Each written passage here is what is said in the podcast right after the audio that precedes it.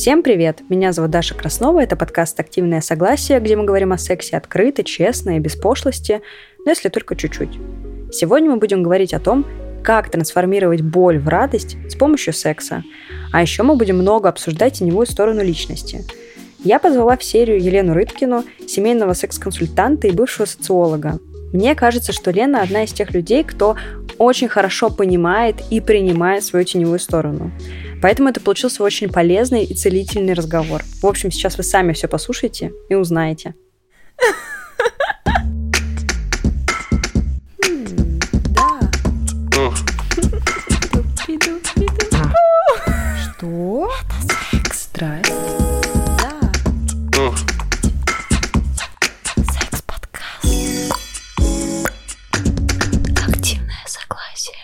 Начнем, значит, эм, с затравочки.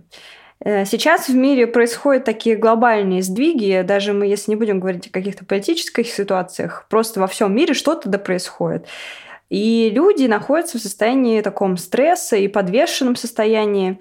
И вот есть такая фраза, что кризис – это время возможностей, что в кризис происходит самый классный рост. Но как он может произойти, если все немножко в шоке?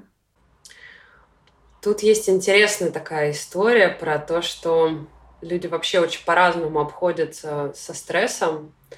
А, я как раз отношусь к тем людям, и у меня довольно много знакомых в окружении. А, зачастую это, кстати, предприниматели, ну и очень такие творческие люди, а, которые в ситуациях большого стресса начинают активно действовать. Потом потом уже как-то соображают, типа, а что вообще происходит, там как-то со своими чувствами разбираются. Вот, но сразу какая-то вот деятельность. Других э, бывает так, что реально происходит заморозка, и наоборот ужас, какое-то бессилие, и вообще непонятно, что делать. Бывают какие-то смешанные варианты. Вот. И тут, конечно, во всех случаях необходимо, чтобы у человека было пространство безопасное, где можно вообще свои чувства переварить. Потому что чувств реально много, и ими придавливает. И если есть психотерапия личная или групповая, или а, близкие отношения, в которых можно говорить. Я вот сейчас видела очень много таких интересных инициатив эм, с разных сторон. То есть, с одной стороны, это какие-то вот эм, ну, люди помогающих профессий, которые создают какие-то кружки, где вот просто можно онлайн, офлайн, где просто можно поделиться своими чувствами, побыть вместе. И также видела, что это происходит на рабочих местах. То есть много инициатив, в том числе от просто сотрудников компании, типа, давайте мы вместе соберемся и просто побудем вот с тем, что есть. Вот. Ну, не говоря уже о каких-то корпоративных там, ну, попытка каких-то корпоративных программ и так далее. Вот. И это на самом деле какое-то необходимая, э, необходимая сейчас история про то, чтобы говорить, быть рядом, говорить, называть свой ужас, называть свое бессилие, называть свою злость, страх, стыд, все что угодно. Вот. А, это первое. А второе — это когда когда эти чувства названы, ну, то есть достаточно, достаточно вот это переваривается, а, история, возникает, как правило, такой огромный запас энергии на действие какое-то. А, так часто это ощущается еще как вот есть какой-то зов, типа, да, все, окей, мир рушится, по-прежнему уже, уже, а, то есть еще один важный момент, забыть о том, как было все, мир изменился бесповоротно, ничего не будет как раньше. Это одна из самых стрёмных вещей, которые людям очень сложно признавать. И возникает такая попытка удержаться, типа, ну вот же, она же вот так работала, так было. Не, все, ребят, забудьте. Это очень больно, но забудьте. Вот. Поэтому много поддержки, переварить чувства по поводу того, что все безвозвратно изменилось. И потом, если возникает, а как правило, он возникает вот после вот этого вычищенного пространства внутреннего, а еще иногда и внешнего, возникает какой-то зов, типа что-то сделать такое. А, у кого-то это история про то, чтобы выйти из отношений, начать отношения. У кого-то это что, э, как бы закрыть бизнес, там, поменять работу срочно. Ну, то есть все начинает валиться, и на самом деле а, я когда разговариваю с людьми, которые там вроде как горюют о том, что вот, они потеряли бизнес, там, потеряли какую-то работу, потеряли какие-то отношения, когда начинаешь докапываться, выясняется, что, что человек уже давно не хотел там быть. Угу. Что уже давно хоть назревало изменение, но было очень страшно. Да, да. Это очень страшно. И сейчас создались условия, когда человека просто выносит да, на всех парах из старых паттернов. Там многие давно хотели переехать, и вот этот был классный такой, ну, в смысле, как классный, типа, вообще стрёмный, да, но м- мощный импульс для того, чтобы на- наконец-то сделать в своей жизни то, что давно хотел. Угу. И по факту так происходит везде. И можно воспринимать это как, как именно как, как раз как возможность. Сейчас достаточно в пространстве энергии, да, вот, вот разлитой просто со всех сторон, уж я буду тут говорить немножечко всякими эзотерическими штуками, вот, уж сорямба. Это, кстати, еще одна тоже интересная особенность э, там, как бы, как, как развивается сейчас информационное пространство в этом новом времени, что уже невозможно оставаться в рамках материалистичных каких-то представлений и молчать о том, что чувствуется. Вот. А тут очень много такого эзотерического компонента в том, что происходит на планете, начиная вот, собственно, с э, пандемии. А Все это не зря. И получается, что ну, можно в это верить, можно нет. Мне очень нравится, как я вот на, на лекции как раз на эту тему говорила. Эм, окей, если вы человек там неверующий, там, и все это там не про вас, геймификация. Отличное, замечательное понятие. А, важно придумать игры, которые позволяют э, для своего мозга придумать игры, которые позволяют вообще адекватно жить, действовать, находить смыслы. Поэтому, да. Угу. Иначе, как бы, вот если человек не находит смысла во всем происходящем, это просто, просто тотальный ужас. Тотальный ужас, все рушится, и как бы непонятно, как из этого выбираться. Смыслы очень важны. Вот. А, ну вот это получается еще один компонент. Видишь, у меня такая разрозненная какая-то. Угу, угу история. И э, когда вот когда возник вот этот вот понятный четкий импульс, типа тебе надо сделать вот это, или как я хочу, я давно хотел, я давно хотела, э, мне вот это надо. И вот тут возникает самый интересный момент, потому что как, как было по-прежнему, уже не работает. Есть вот этот импульс сделать по-другому. Но вообще-то говоря, очень страшно. Очень страшно начать действовать по-другому довольно часто этот импульс еще и сопровождается какой-то такой, ну, то есть он требует большой смелости, потому что, например, окружение как-то не очень принимает, или вот это какая-то штука такая, которая еще не существовала, или, то есть э, нужно преодолеть некоторое сопротивление свое внутреннее, сопротивление среды. Но без этого ну, не происходит волшебства. Вот, не происходит какого-то вот этого скачка. И если человек решается прыгнуть в неизвестное, прыгнуть в бездну, а еще же это все очень интересно на фоне, то есть типа надо писать, надо писать и думать только о войне, да, вот угу. только об этих вот событиях, иначе зашквар, как ты вообще смеешь, там все, да, да. все мысли там. Но вообще-то говоря, блин, да, это есть, да, там э, не только, ну, короче, в разных частях света происходит ад, война, люди страдают, голодают, а, экономическая система рушится в разных местах, происходят какие-то сдвиги, ничего не понятно, политические системы идут по... Вот. А, да, это есть, это Танатос, да, разрушение, смерть. Но рядом всегда есть Эрос, рядом всегда есть жизнь. Когда что-то умирает, появляется пространство для новой жизни – и для построения нового мира. И вот это то, что сейчас чувствуют очень многие люди, там, в моем окружении, я в том числе, это то, что а, а, а какой мир, а в каком мире я хочу жить? Да, и это нормально задумываться и а, задавать вопрос, а какую часть этого нового мира построю я? да, каким, как, какой я хочу видеть эту свою новую жизнь в этом новом мире. А пока вот, вот это вот все происходит, все там летит к чертям. Как-то так.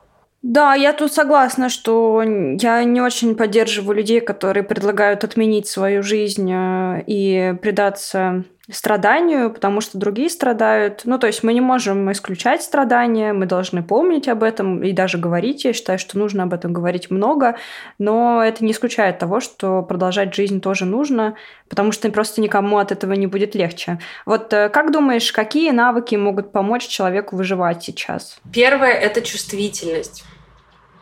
Чувствительность – это один из самых критических навыков. Чувствительность к своим эмоциям, к своим телесным ощущениям. А, если там, у вас не было еще опыта психотерапии, медитации, каких-то телесных практик, сейчас самое время. Это то, что дает возможность переварить, да, прожить, а, пропустить через себя и выйти в каком-то более таком адекватном состоянии, жить, жить, жить, вообще жить. А, то есть, если это были такие необязательные какие-то штуки, еще совсем недавно, это становится просто ну, необходимым для выживания. Почему? А, очень нестабильная, ну, постоянная неопределенность в пространстве разлитая. Ничего не понятно. Все время все меняется. Информационный фон искажен, а, очень много лжи, очень много каких-то а, ну, информации, с которой просто невозможно разобраться. Любые внешние опоры, они просто летят к чертям. Очень многие внешние опоры. А, если человек раньше там опирался на какие-то представления о себе, о мире, на какие-то вот свои какие-то... Ну, вот, вот это какую-то безопасность выстраивал внешнюю. Ничего из этого больше не работает. Нужна безопасность внутренняя. Нужна опора... Ну, работает, но очень ограниченно. Очень много нужно опоры на себя. И эта опора возникает только если человек в хорошем коннекте вот, э, со своим внутренним миром. И, и благо сейчас огромное количество для этого возможностей. Ну просто, ну то есть э, куча, куча бесплатных каких-то групп, э, там встреч платных еще, ну как бы еще больше, да, каких-то мастеров, там не знаю, практик, все, что хотите.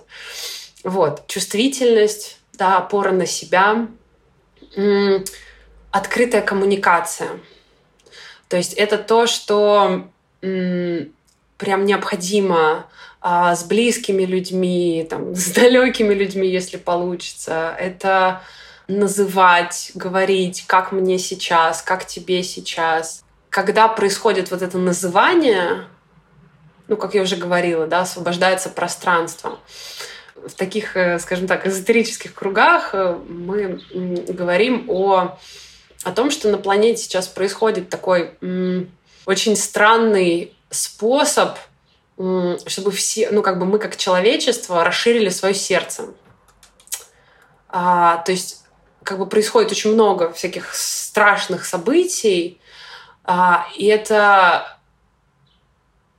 если человек не отворачивается от своих эмоций, да, а, и как-то вот может их изливать в контакте, первую очередь в контакте с другим, э, начинает вмещать, вмещать в себя все больше. Я вижу, например, всякие интересные процессы, когда люди, которые вроде как э, были за человечность, ну, например, какие-то правозащитники каких-то конкретных групп населения, да, или вот что, а, они тоже испытывают сейчас большой кризис, потому что внезапно обнаружится, что их человечность очень ограничена. Э, какой-то яркий пример э, тоже там с феминистками, которые, например, при, я сама феминистка, но типа, бывает такое, что там, я встречаю в информационном пространстве, когда а, фокус внимания с человечности смещается на феминизм, да, то есть как будто бы быть а, типа важнее то, что, я не знаю, что там мужчины, политики принимают какие-то решения, чем, ну, там, не знаю, в Украине, да, чем то, что там происходит, то, что люди умирают, то, что плохо. И вот какое-то вот это смещение происходит очень странное, да, а по факту, да, э, есть возможность, ну, начать видеть больше, чувствовать больше. И это сложный урок. У меня у самой близкая подруга живет в Киеве, и это такое, конечно, испытание для нашей дружбы, а, потому что в ее окружении очень много ненависти по отношению к России. Она часто слышит, что там, как ты вообще можешь продолжать общаться с русскими, как, ну, то есть вот а, очень много такой риторики. И и тоже чувствовать, что мой, ну, у нас очень сильная с ней связь, чувствовать, что мой близкий человек находится в физической опасности, да, и что вот, вот ее жизнь, она сейчас такая, ее там любимый человек, который эм, сейчас отправился в горячую точку, да, они только поженились, отправился в горячую точку, непонятно, вернется или нет. Это очень больно очень страшно. Я не знаю, когда ее обниму, да, я не знаю, обниму ли ее вообще, да, и все это ощущение такой отдельности, да, какого-то такой ненависти.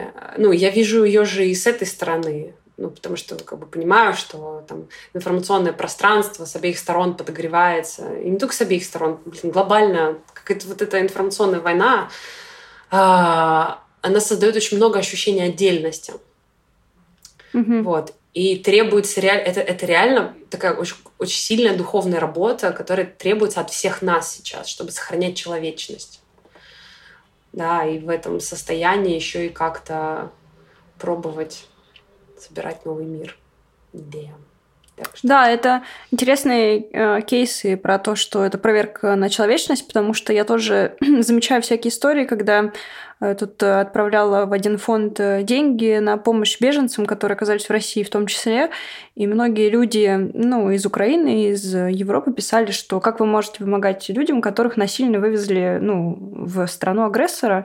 И мой закономерный вопрос был, ну а что же теперь, не помогать им? Я точно знаю, что есть организации, которые помогают уехать потом в Европу, но что же теперь, оставить этих людей, ну, как бы в стране без одежды и без еды? Ну, то есть, как бы, мне кажется, это не очень человечным. Ну, то есть, э, такое, э, очень эм, скажем так, неоднозначные как будто бы ситуации политические, да, но очень однозначные человеческие. Да, и вот э, да. по поводу м, подруги в Киеве и прочего, вот сейчас люди многие вынуждены оказались по разные стороны. Ну, кто-то границ территориальных, кто-то границ там моральных или еще что-то. И вот э, при этом мы всегда говорим, что нам сейчас нужно особенно искать связи и коммуникации, и общение, и быть вместе. Но как искать связи в мире, когда, я не знаю, как ты, но я иногда хожу по улице, и невольно в моей голове возникает вопрос, условно, а ты свой или чужой? Вот я вижу человека, а ты свой или чужой? А ты со мной или не со мной? Ты мой или не мой?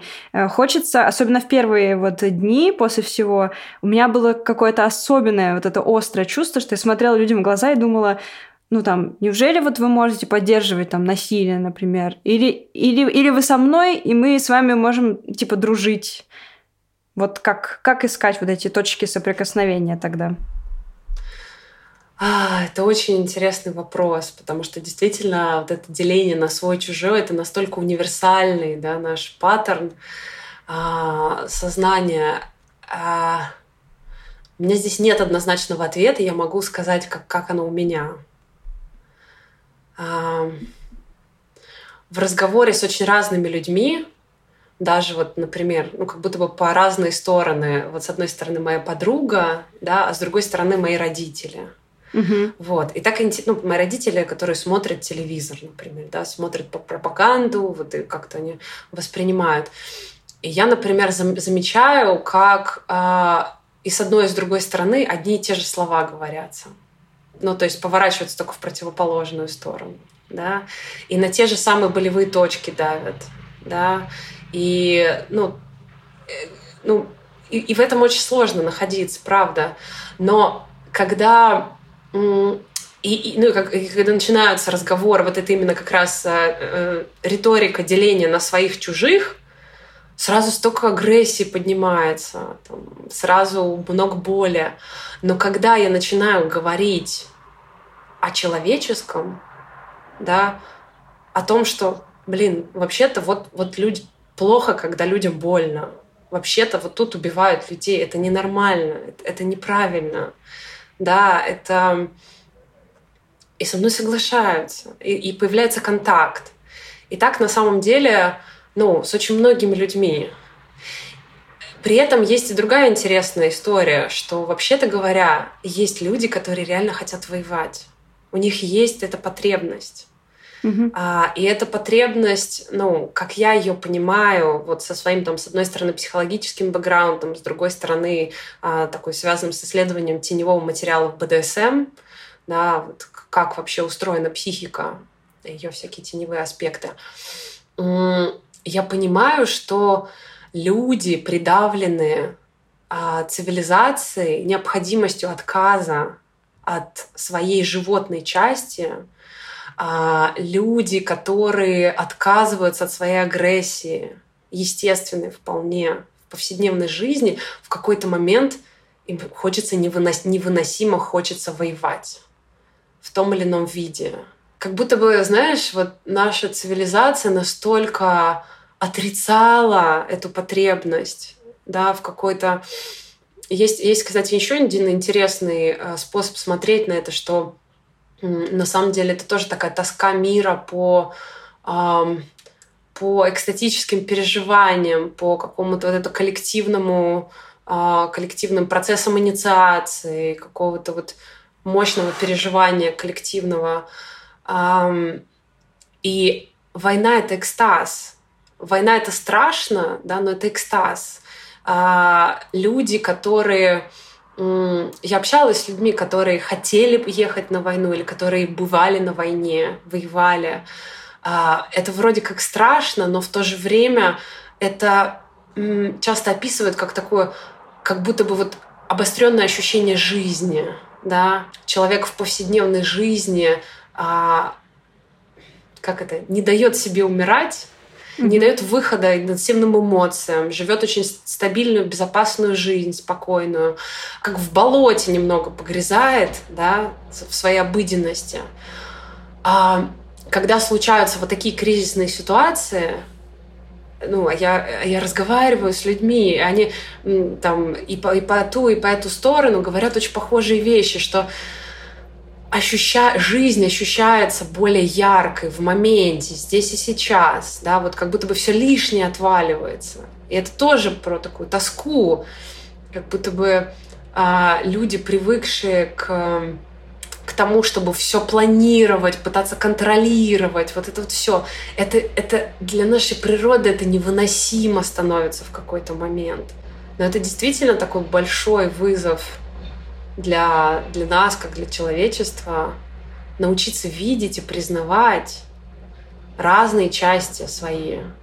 Во-первых, у нас есть серия о том, почему мужчины развязывают войны. Там психолог очень хорошо рассказывает про то, в основном про невыраженную агрессию и то, как мужчин, в принципе, воспитывают, что это тоже все предпосылки ко всему. А по поводу того, что ты говоришь, я считаю, что есть такие люди, э, которые даже в мирное время говорят, что я бы с радостью пошел, потому что так я смогу совершить подвиг, сделать такое что-то угу. из ряда вон выходящее. Ну, то есть мы не говорим про какие-то э, какие случаи, когда, ну, там какое-то есть ультранасилие и садизм, а многие люди э, им не достает в обычной жизни, да, опять же, вот этих экстра эмоций и экстра подвигов, и вот этого экстра захвата там мамонта, экстра спасения своей семьи, экстра показательности своей какой-то силы и ума и чего-то, ну, mm-hmm. потому что в рамках офисной жизни, да, мы редко можем как-то себя экстра ординарно проявить, и кто-то находит для себя, ну, там, э, занятия спортом, да, какие-то адреналины, адреналин адреналиновые штуки или, например, сексуальные практики, а кто-то их не находит и э, располагает свои вот запросы, ну, таким образом, не очень человеколюбивым, вот. говоря. Я тебе благодарна за то, что ты вот эту штуку назвала, потому что, правда, я вот даже в своей клиентской работе неоднократно сталкивалась с тем, что ну, продолжаю сталкиваться с тем, что люди действительно настолько задушены в своей повседневной жизни, настолько им не хватает кислорода, настолько им не хватает ну, кому, кому что, кому-то не хватает достижений, да, особенно если это ну, выращенный человек, выращенный в нарциссической среде, ты должен, ты должна, а, вот надо быть выше, сильнее, ярче, зарабатывать больше денег, светить, придумать что-то безумное, ну, вот куча ожиданий, да, вот этих от нарциссических от себя. С другой стороны, это вот а, отсутствие а, ну, возможности реально жить, вот быть, быть свободным и чувствовать, да, и тогда нужно что-то такое экстраординарное. Вот. Э, это, ну, правда так. И э, интересно, что действительно в БДСМ находят э, в БДС... не только в БДСМ на самом деле, это вообще как бы я, я, я просто отношусь к тем людям, которые на протяжении очень долгого времени а, жили, ну, я жила как на войне. То есть мне очень понятно вот это желание идти на войну, Просто она у меня происходила как бы немножко в другой форме, социально, ну, как бы более такой социально, не знаю, там, одобряемой или еще что-то. А, то есть у меня был БДСМ, и у меня было у меня были вот эти какие-то экстремальные там эмоциональные опыты, какие-то а, эмоциональные кач... ну, отношения, в которых очень много эмоциональных качелей, какие-то пиковые переживания. Да, а, просто действительно в повседневной жизни далеко не все знают, как это можно а, как бы создавать, не подвергая свою жизнь там прям реальной как бы жесткой физической опасности, вот, но да, они, они правда есть. И если, ну, то есть я понимаю, что мы сегодня будем как раз говорить там про БДСМ, но я хочу сразу показать следующий шажок, что вообще-то говоря, следующий шаг — это воевать вообще не обязательно. Ну, как бы вот это вообще не обязательно находиться вот на, в этих там постоянно каких-то вот э,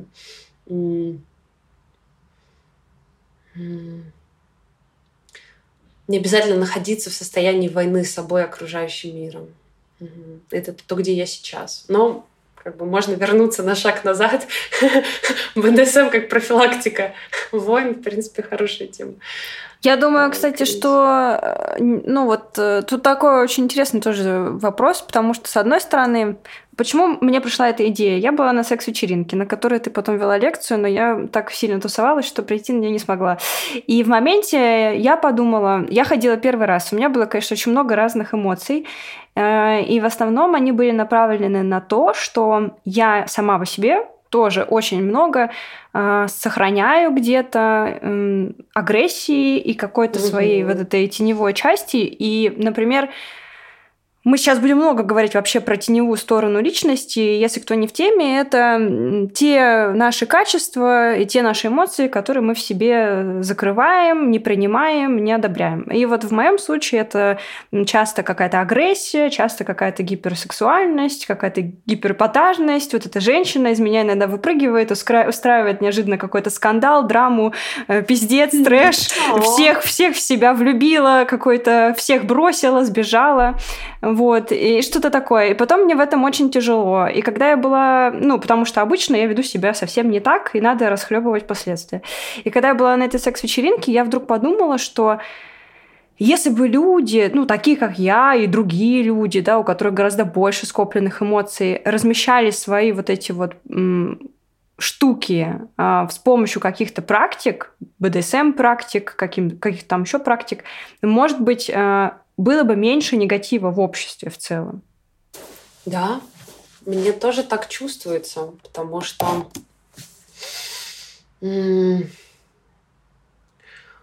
потому что правда, когда есть э, пространство, когда есть пространство для того, чтобы заметить, во-первых, вот эти части, которые живут в каждом из нас, агрессора, жертва, спасателя, да, такой универсальный вот этот механизм, да, треугольника Карпмана. А, я очень часто же вижу, ну, что одну из этих частей, как правило, люди не готовы признавать, иногда две. И вот то, что я наблюдаю в современном, ну, как бы в, зап- в западном обществе, а, очень, очень странно воспринимается роль жертвы и агрессора.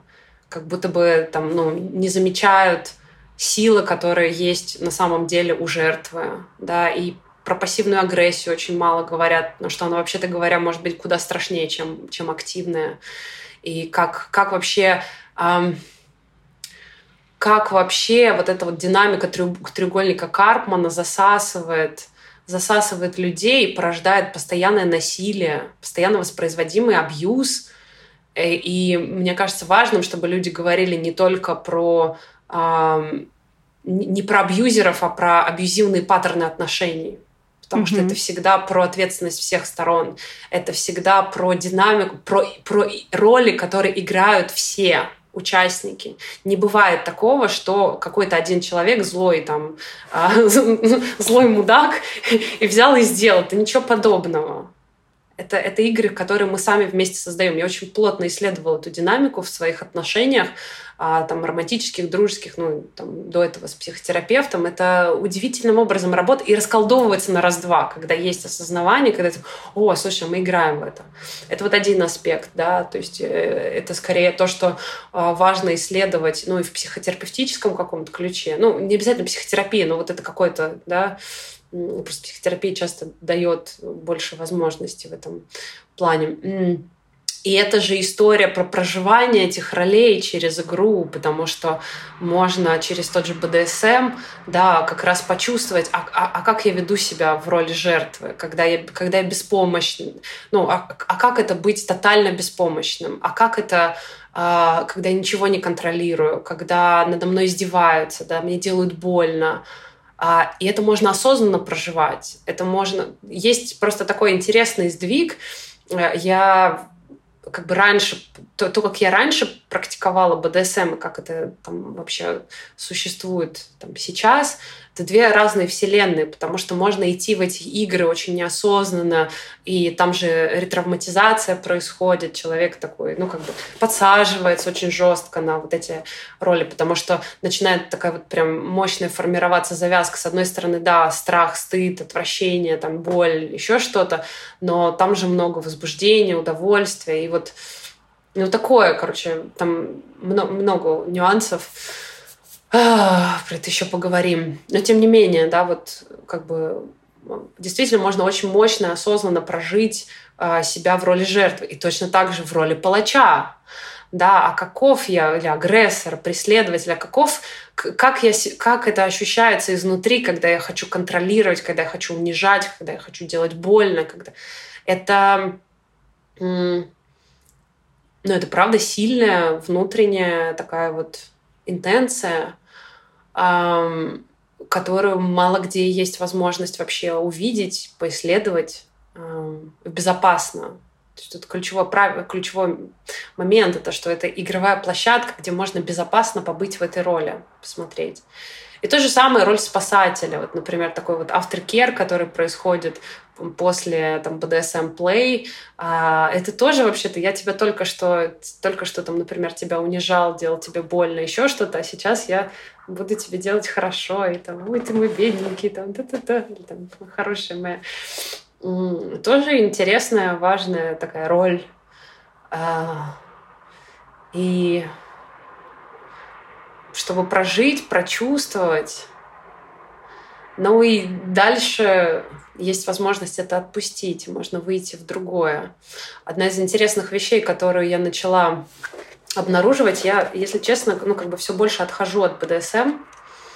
То есть это ощущается как такой важный этап, но как будто бы что-то такое стало происходить. И, это интересно, знаешь,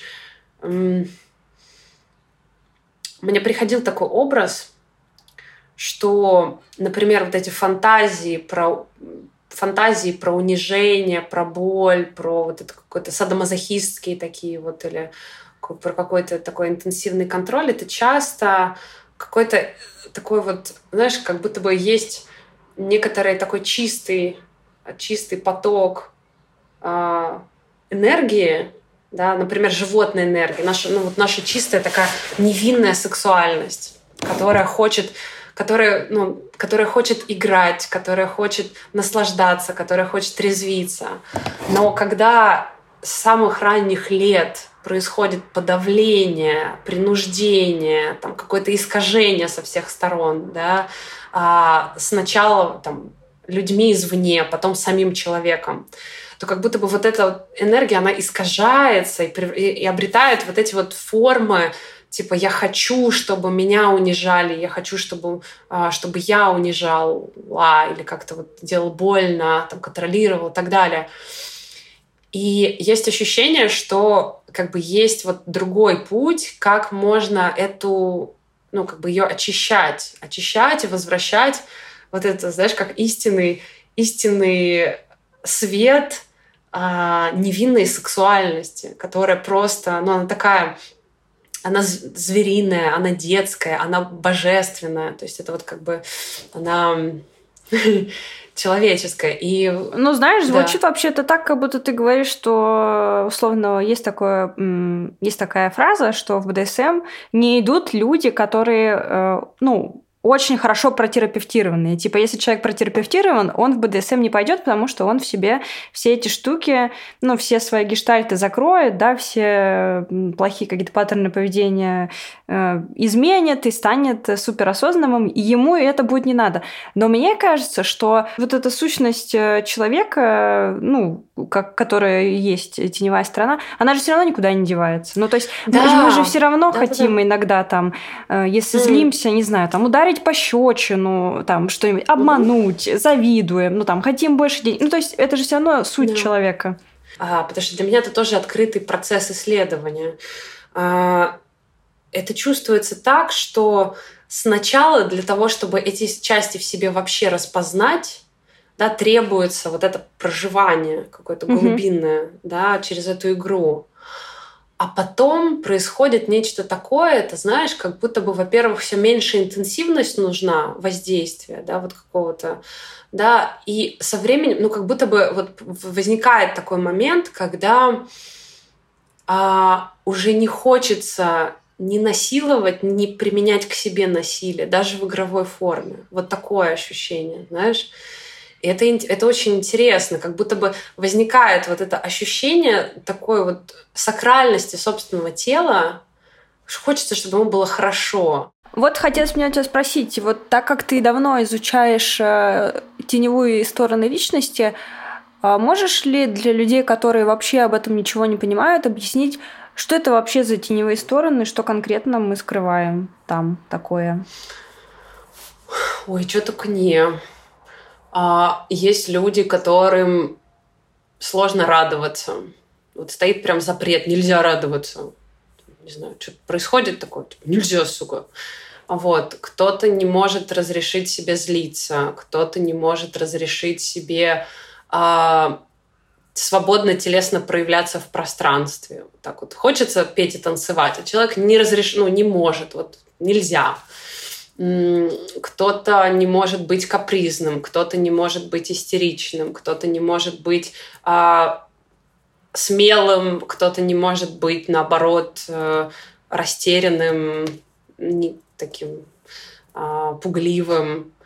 И это как бы вот эти тени, они составляются из вот этого какого-то нашего набора отпечатков ну, как правило, они создаются нашей средой, что вот, там, не знаю, вот э, родители, школа, а, какие-то средства массовой информации, какая-то литература, которую мы поглощаем, все это, все это создает определенные идеи о том, что можно, а что нельзя. И на эмоциональном уровне это ощущается как вот, вот возникает какая-то эмоция естественным образом или какой-то вот позыв, и тут же встречает он такое же внутреннее сопротивление. Типа, Нельзя, сука. Начать вот замечать эти вещи бывает очень сложно. Потому что какая тут еще история бывает, что а, тень, она тема хитра, что она как бы ускользает все время от внимания.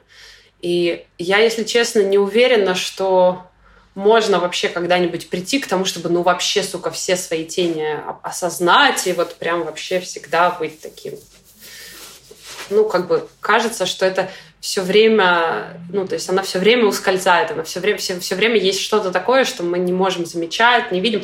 И вообще-то говоря, тень очень хорошо замечается именно в контакте. А, то есть вот любопытный момент, что именно во взаимодействии с другими мы можем заметить, что что-то что-то не так. Каким образом мы замечаем? Обычно через неприятие. Типа, о, ах ты сучка, почему ты вот так делаешь? Там, а, блин, что-то он меня бесит. Или так нельзя. Или, ну вот, вот все что-то такое, то, что мы очень хотим запретить другим, как-то навязать другим. Типа, сука, делай вот так, или не делай так. А, это часто именно вот место, где ну, какое-то наше слепое пятно. Не нравится мне, когда люди на улице громко разговаривают. Вот это мне просто не нравится. А, Что вот, в этом вот такого про меня? Не-не-не, тут важный момент. Есть э, еще разный уровень чувствительности. То есть действительно там, ну не знаю, я тоже чувствительна к шумам да, если громко, ну, это может быть просто тяжело физически. Нет, тут надо просто, ну, как бы различать. Это же, ну, понятно, не, а тут, не э, тут, тут просто, знаешь, у этой фразы просто, вот, много, есть же угу. такая фраза, что э, тебе не нравится в других то, что ты сам в себе не принимаешь. И у людей возникает закономерный протест, закономерный протест, типа, блин, мне не нравится, не знаю, то, что мне не нравится просто, отвалите. Что это значит про меня? Э, тут еще раз, тут можно обходиться с этим как угодно. Это скорее, mm-hmm. знаешь, как это, это критерий, по которому можно опознавать, но в конечном итоге, да, это, ну, типа, не, не ограничивается. А, и я скорее, знаешь, как-то здесь за то, чтобы каждый человек сам для себя определял, где вот, а, где, где для него границы. Ну, потому что, правда, есть, ну, там, личные предпочтения, комфорт, основанный там на каком-то сложившемся длительном опыте. Ну, ну, удобно. Вот, например, там, не знаю, мне реально очень сложно разговаривать с людьми, у которых не было какого-то достаточно... Не, не так, не разговаривать, а быть в близком контакте с людьми, которые там не были... А, не было достаточно психотерапевтического опыта. Хоть они там обмедитировались, например, но психотерапевтического опыта нет. И я, блядь, сразу... Мне некомфортно с этими людьми, потому что я понимаю, что у нас нету вот этого как бы общего а, поля, ну, или там, не знаю, а, я могу общаться с как я не знаю, вот я пожила полтора года в Брянске, да могу я общаться там с какими-то там, я не знаю, с кладовщиками, там, не знаю, какими-то вот, э, я не знаю, простыми там продавцами, учителями, еще что-то. Могу. Но мне удобно, комфортно и кайфово общаться с людьми, у которых есть определенный уровень образования потому что у меня гораздо больше есть что с ними тогда разделить, и меньше мне нужно себя, например, зажимать. Или, блин, в конце концов, есть просто так, как мне привычно. Угу. Так, как мне удобно. Вот нравится мне жить именно в таких городах, а не в каких-то других. Ну вот хочу. А, и это тоже ну, как бы, классно, нормально. Я, я против того, чтобы все сваливать в...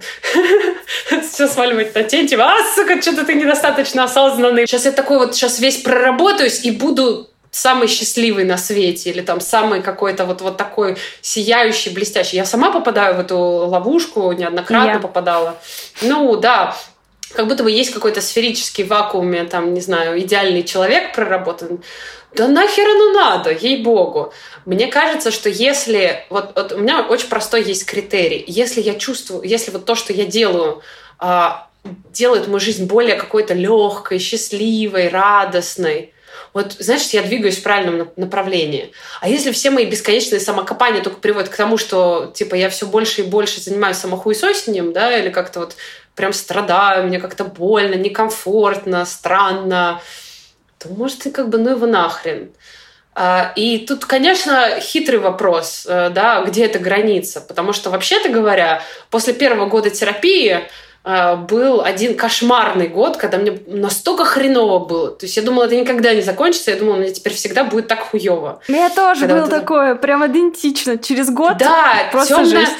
Темная ночь души, там какой-то вот этот вот мрак э, бесконечный, какие-то, ну, то есть я реально, и, я думаю, господи, зачем это все? Я открыла ящик Пандоры, неужели никогда больше не буду вообще нормальным человеком? Что бы это ни значило. Вот. А потом обнаруживается, что как бы вот, вот этот мрак бесконечный, он проходит, и появляется пространство, появляется больше свободы, появляется больше радости. Оно по чуть-чуть, по чуть-чуть Вот, и как будто бы вот уже, когда вот этот вот свет нашелся, э, то там начинается самое такое интересное, потому что, ну, вот важно знать, когда остановиться в самокопании. Блин, это было, это очень смешно. Ты сказала про этот э, мрак души. Я тоже, и, и вот это вот про неужели нельзя быть просто снова нормальным человеком? Я тоже думала, неужели нельзя быть снова нормальным, вот этим больным, травмированным человеком? А потом все прошло, и я как вот это, ну, прыгнула на эту новую, новую ступень э, понимания себя. И, конечно, сейчас уже пытаюсь... Я просто теперь людей, которые, ну вот знакомые мои, которые идут в терапию, я им говорю о том, что вас ожидает трудный путь, но потом вы будете рады. Есть, кстати, такой важный момент. Я вижу, что сейчас появляется все больше как бы предпосылок к тому, чтобы это происходило быстрее. За счет чего? За счет того, что, в принципе, развивается культура вот этого какого-то открытого, честного диалога, и вообще-то говоря, если удается, ну то есть психотерапия это все-таки такой лабораторный способ, да, а, по-новому научиться выстраивать отношения с собой и окружающими. Но если, например, это прорывается в повседневную жизнь, и вот там с друзьями, с какими-то там знакомыми, в каких-то кругах появляется возможность говорить открыто, то процесс происходит гораздо-гораздо быстрее. Мы начинали с того, что в людях очень много скоплено разных эмоций, и на удивление мы выяснили, что не только негативных, но и часто позитивных, что мы можем и радоваться Конечно. себе запрещать, и, нежно, и веселиться, и нежность и, проявлять. Да быть заботливыми и, нежность, и так далее. И, и все угу. что угодно. В общем, все, весь спектр чувств, которые у нас есть, мы можем их эм, сдавливать и засовывать туда, Затекать. откуда их потом трудно достать, да. И вот у нас есть э, такая, скажем так, адреналиновая практика, в виде БДСМ, которая на самом деле очень глубокая и сложная. И многие люди считают, что если мы туда будем входить, то мы сможем проработать какие-то свои сложные эмоции и выйти в какое-то более экологичное, здоровое состояние. Вот ты об этом больше знаешь и понимаешь. А, расскажи, ну что это вообще такое, зачем оно надо и куда? Ну это не практика, это скорее какое-то такое а, поле а, достаточно широкое из но можно сказать, да, наверное, из практик, э, из подходов каких-то ролей, которые так или иначе связаны с обменом властью и болью. Ну, властью, болью, дискомфортом. То есть есть большие пласты, связанные с физическими ощущениями, да, а, начиная от каких-то просто а, таких необычных до сильно дискомфортных да, и болезненных. А, есть история, связанная с контролем, подчинением, да, то есть это вот прям а, какая-то вот важная смысловая составляющая. Есть история, связанная с ролями, да, с проживанием разных ролей, а, где кто-то берет на себя временно контроль, ну или постоянно, а кто-то отдает контроль над какими-то своими частями, да, над своей психикой, над своим телом. Вот. Я, честно скажу, не из тех, кто... Ну, то есть не из таких классических БДСМных людей, поэтому тут будет... Тру БДСМщики на меня посмотрят и скажут, все это не тру, это неправильно, какая-то не такая у тебя тема. Там, а, заодно то, что я, в общем, не это не позиционирую себя ни верхней, ни нижней, там тоже много вопросов. Вот. А, ну, я, я воспринимаю БДСМ гораздо шире, чем конкретно вот эта субкультура.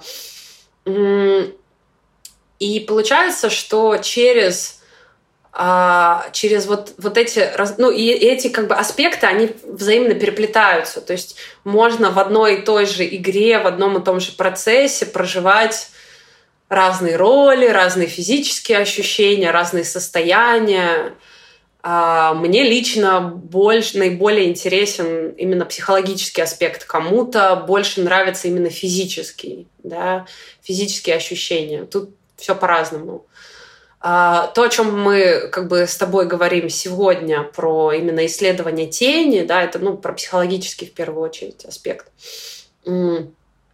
И тут действительно можно а, пробовать изучать свои разные такие проявления, побуждения а, как раз желание контролировать, желание быть подконтрольным, желание унижать и быть униженным, желание на самом деле для меня БДСМ это же не всегда про именно какие-то такие вот э, условно там условно негативные штуки. Вообще-то говоря, БДСМ может быть очень светлым. То есть власть, она же может быть а, такая любящая. То есть я вот так вспоминаю, не знаю, а, например, э, какой-то опыт, который у меня был в Лос-Анджелесе с одной доминатрикс там, а, значит, и она была в такой материнской роли со мной. То есть это была такая очень заботливая, там, ласковая. Ну да, она меня шлепала, ну как-то так весело и задорно, ну да. Угу. Ну и, и это, это может быть очень легко, на самом деле, как-то красиво.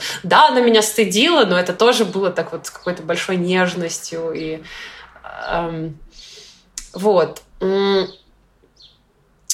И, соответственно, как бы физические аспекты, они усиливают психологические. Например, если я провожу, ну вот я проводила для там, своего клиента такой вот процесс глубокий, который был связан с э, ощущением, то есть это было как раз на фоне э, вот этих развязавшихся событий после 24 февраля, и было ощущение большой неопределенности, хаоса, и непонятно, как с этим справляться. И я разыграла для него процесс, где у меня была роль неопределенности. Я взяла на себя роль неопределенности. Это, кстати, очень похоже... У меня вот эти вот BDSM-перформансы в какой-то момент стали очень похожи на расстановки. Да, да, да. Да, ну все, все, все смешивается, все чуть-чуть. А, да, я взяла на себя роль неопределенности. И, например, вот я, как эта неопределенность, вот он там передо мной обнаженный, беззащитный, да, вот я его э, сковываю наручниками, вот я его пинаю, вот я его а, как бы я веду себя очень каким-то хаотичным образом, он не знает, чего ждать. Вот он пытается со мной как-то вот он пытается как-то мне сопротивляться. От этого мне я чувствую, что мне хочется только усилить воздействие, да, я становлюсь жестче. А вот он а, пытается разорвать кандал, то есть я его фиксирую, да, и он чувствует еще больше, да, вот этого какого-то беспомощности. И, например, я даю человеку, ну, то есть это важно, э, чтобы человек на всех этапах осознавал все, что с ним происходит. Поэтому хорошо, когда это медленно, хорошо, когда это ну, без спешки, когда а, есть вот это вот ну, внимание, направленное внутрь, на эмоции, ощущения, которые человек испытывает во время всего этого. Да, вот тогда mm-hmm. это исследование. Потому что если человек находится в, в крайней степени возбуждения, не замеч... ну, и все происходит быстро, не дай бог еще и под каким-нибудь, ну, не то, что не дай бог, но просто для этих целей это не подойдет а, под стимуляторами, под какими-то вот а, веществами, изменяющими сознание тогда человек ничего не поймет. Тогда, скорее всего, произойдет вот ретравматизация, и человек, ну, ничего, в общем-то, ну, просто, просто как, как э, получил классный experience, там, не знаю. Человек пытается разные стратегии взаимодействовать, то есть, а как вообще можно взаимодействовать с этой неопределенностью, да?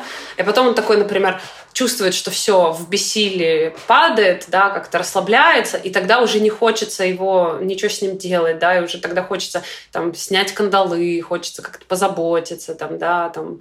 В умах большинства БДСМ — это доминирование, подчинение, использование там плеток, порки, э, унижение, какие-то физические ограничения. В принципе, это и есть, э, ну, там, часть практик, которая в БДСМ используется. Mm-hmm. Но мы сейчас с Леной говорим о том, что БДСМ это часто про а, возможность э, поставить человека в какую-то ситуацию, прожить какие-то сильные эмоции, осознавая да. и давая согласие на происходящее.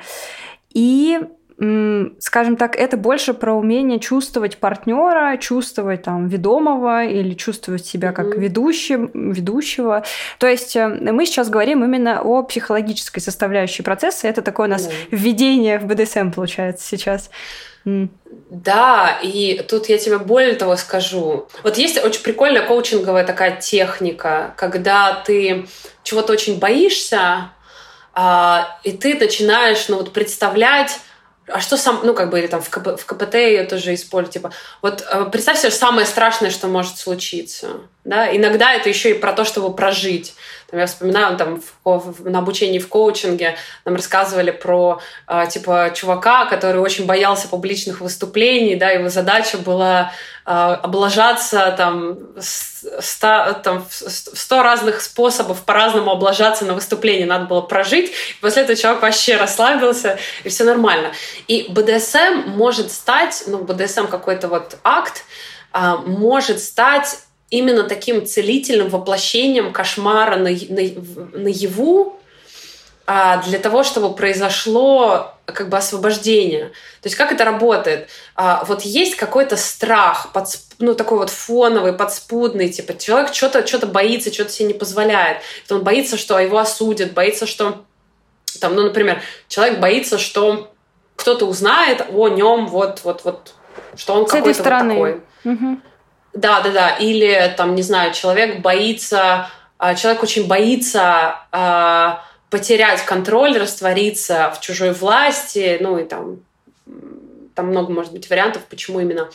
Вот. И э, можно вытащить из человека, а что же он боится больше всего, вот что самое страшное такое рождается. Или там, я не знаю, вспомнила какой-то свой, свою какую-то штуку, то есть я очень боялась унижение, связанное с объективацией.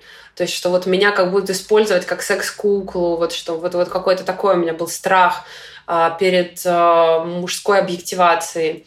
Или был страх и стыд, связанный с а, с проституцией, там, с тем, что, ну, то есть я же по факту, вот сейчас у меня работа перешла в формат, где, ну, вообще-то говоря, есть сексуальные практики, которые я, типа, ну, то есть я, я работаю с людьми за деньги, и в части случаев это доходит до сексуальных каких-то практик. Ну, тогда вообще-то говоря, я проститутка. Вот. И понятное дело, что это вызывало очень много у меня стыда, страха, там вот это всего. И в, в один момент я попросила своего бывшего партнера, чтобы он для меня вот это вот прям воплотил эти кошмары мои наяву, чтобы он меня унижал, чтобы он, по сути, озвучил все вот эти страхи в моей голове, да, их усилил. И что получается, когда это, это безопасный партнер, ну, когда партнер, с которым безопасно, которому ты доверяешь, когда Uh, есть uh, пространство, чтобы, ну, когда ты знаешь, что потом, ну, восстановится контакт, да, что тебе вот, ну, о тебе хорошо позаботятся, тебе вернут твою ценность, да, такую, люб, ну, какую-то способность к любящему контакту очень важна для, ну, для партнера, который берет на себя э, контроль. Иначе это, ну, запросто может произойти ретравматизация. И, но, и при этом важный момент — это способность все это потом переварить, назвать, а как я в этом себя чувствовала, ты как себя чувствовала и так далее. Вот, он такое нейтральное, осознающее внимание. И если есть все эти компоненты, то происходит, правда, удивительная вещь. А, человек становится стабильнее. Вот в этом месте его отпускает. И то, что беспокоило, то, что вызывало фоновый дискомфорт, там пространства становится много, и человек начинает действовать иначе, более легко и свободно. Это правда, ну, красиво. И что интересно, если этот процесс проведен действительно глубоко, классно, ну, не пропущено ничего, то есть там, да, все э, как бы и, и безопасно было, и там осознавание есть, и вот, ну, какая-то вот любовь, там, вот это все, а, то потом это больше не возвращается. То есть это отпускает и больше не хочется. Вот это важный момент. Вот, что, вот мне смотри. кажется, это такое, да.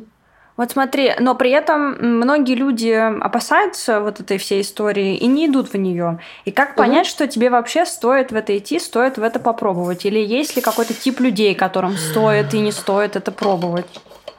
Но тот же важный момент, что, опять же, поле БДСМ, оно настолько многослойное, настолько интенсивность можно регулировать от самых каких-то вот а, легких практик, там, типа, ну, господи, пошлепать, там, да, или, там, не знаю, кляп в рот засунуть, -у да, до каких-то очень хардкорных вещей, там, с унижением, там, не знаю, с какими-то, ну, там, у кого-то это увечья, у кого-то, ну, всякое разное люди практикуют. Можно регулировать свою степень прожарки. И а, мне кажется, что по факту, знаешь, как да кому угодно подойдет. Просто каждому нужно, каждому нужно найти а, какую-то вот свою степень. Хороший критерий — это когда есть любопытство, интерес, когда так типа «Ммм, вкусненько, ммм, я хочу туда». Да? То есть не, вот, не заставлять себя типа «я как, значит, всем надо попробовать, да, вот, или что я, типа, не этот, не мужик или там не, не крутая, значит, э, конечно, я пойду и сделаю там что-нибудь БДСМ. Вот это хреновая мотивация, не надо так. А если есть такое, м-м, как окей, интересно, а как я могу, как, как, как, каким я буду, какой я буду, какой опыт я могу получить, а что там, э, да, смешанный с каким-то страхом, да, смешанным с растерянностью или еще чем-то, стыдом, но любопытство. И если любопытство сильнее, да, такое типа, и, и при этом есть те, ну, как бы есть те места, есть те люди, с которыми это можно прожить более как-то комфортно, класс, идите, да. А если нет безопасного пространства, его можно поискать. Благо, ну, в Москве-то точно уже появились места, пространства, там люди. В других городах, конечно, посложнее. Ну, там европейские города многие, да. Но разрастается потихонечку, да. Ну и в том числе со своим партнером можно это пробовать осторожненько, так хоп-хоп. а вот что делать, если, если партнер не хочет? Например, один партнер хочет, а другой партнер не хочет. Тут, как и везде, можно, можно конечно, искать, искать какой-то баланс, потому что ну, кому-то комфортно в рамках отношений, что типа можно пойти, например, вот именно конкретно БДСМ практики, не там без гениталий, без вот какого-то сексуализированного явно контакта, да, вот можно это сделать там, или пойти, например, к профессионалу, тоже классная штука, прожить этот опыт. А, кто-то ну, бывают, конечно, варианты, что люди просто втихаря это делают, так тоже можно, но я в целом не поддерживаю. А, вот. Хорошо, когда все-таки ну, блин, не хочется быть этим занудой, такой, а, хорошо бы, хорошо бы. Ну, по-разному бывает. Вот. А, мне кажется, вообще, кстати, еще одна такая ценная, ценная штука, это вот а, уметь говорить, ну, вот сейчас так, ну, вот сейчас это то, что я могу себе позволить. Пока, пока не могу большего пока вот так. Я хочу, да, вот, вот сейчас так, но вообще-то говоря, я хочу вот туда. И пробовать делать какие-то шаги. Потому что вот это начинается тоже как то, как все требуют от себя, бля, чё же я такой неоткрытый, там, не свободный, там, ух, как-то вот, а вот есть такие там молодцы, единороги, там, еще что-то. Ну, бля, ну вот сейчас так, сейчас на это есть ресурсы. И когда есть вот это какая-то, ну, нежность к себе, вообще-то говоря, легче проходит изменения, легче становится. Бывает еще так, что как бы не хватает информации просто.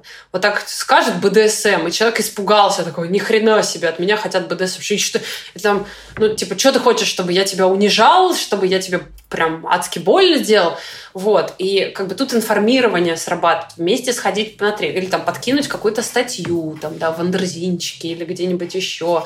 Там, не знаю, какой-то ролик красивый, там, там найти там прикольное, красивое, эстетичное. Там, у Эрики Люс, например, порно или еще что-то на какой-то сюжет, попробовать описать словами, а как, как, как это видишь, как это возбуждает, как хочется. Ну, вот возбудить, вдохновить. Угу. Это тоже офигенно работает. А, ну и а, создать, создать условия, где это будет безопасно. Потому что, например, верхние партнеры очень часто боятся навредить.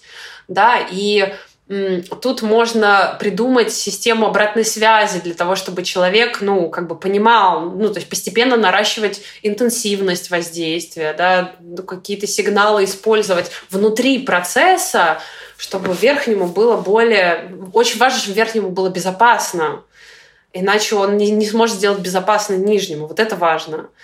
Вот. А, соответственно, там с другой стороны, там нижний, может, ну, партнер, который хочет в нижней роли быть, а, он боится, что а, там, ну все, меня не будут больше уважать, там как-то изменятся наши отношения. Очень важно про все эти страхи поговорить.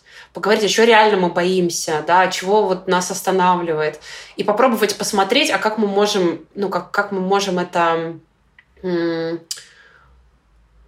а, а какие мы можем создать условия для того, чтобы это сработало? Какую игру, там, даже самую легкую мы можем сыграть, чтобы это было комфортно и весело для нас? Вот. Мишель Фуко ходил в БДСМ-клубы Сан-Франциско и считал, что с помощью такой практики он подрывает эм, традиционные отношения власти по отношению к человеку. Ну, то есть э, с помощью угу. садомазохических всяких практик он перерабатывает унижение, которым подвергает нас государство. И мне показалось, что это просто крышесносная идея. Ну, в плане того, что сейчас многие люди испытывают э, чувство, как будто тебя, ну вот, э, обманули, там, повели не туда, куда ты хотел, да, как-то да. вот что-то с тобой такое сделали, а ты на это не соглашался.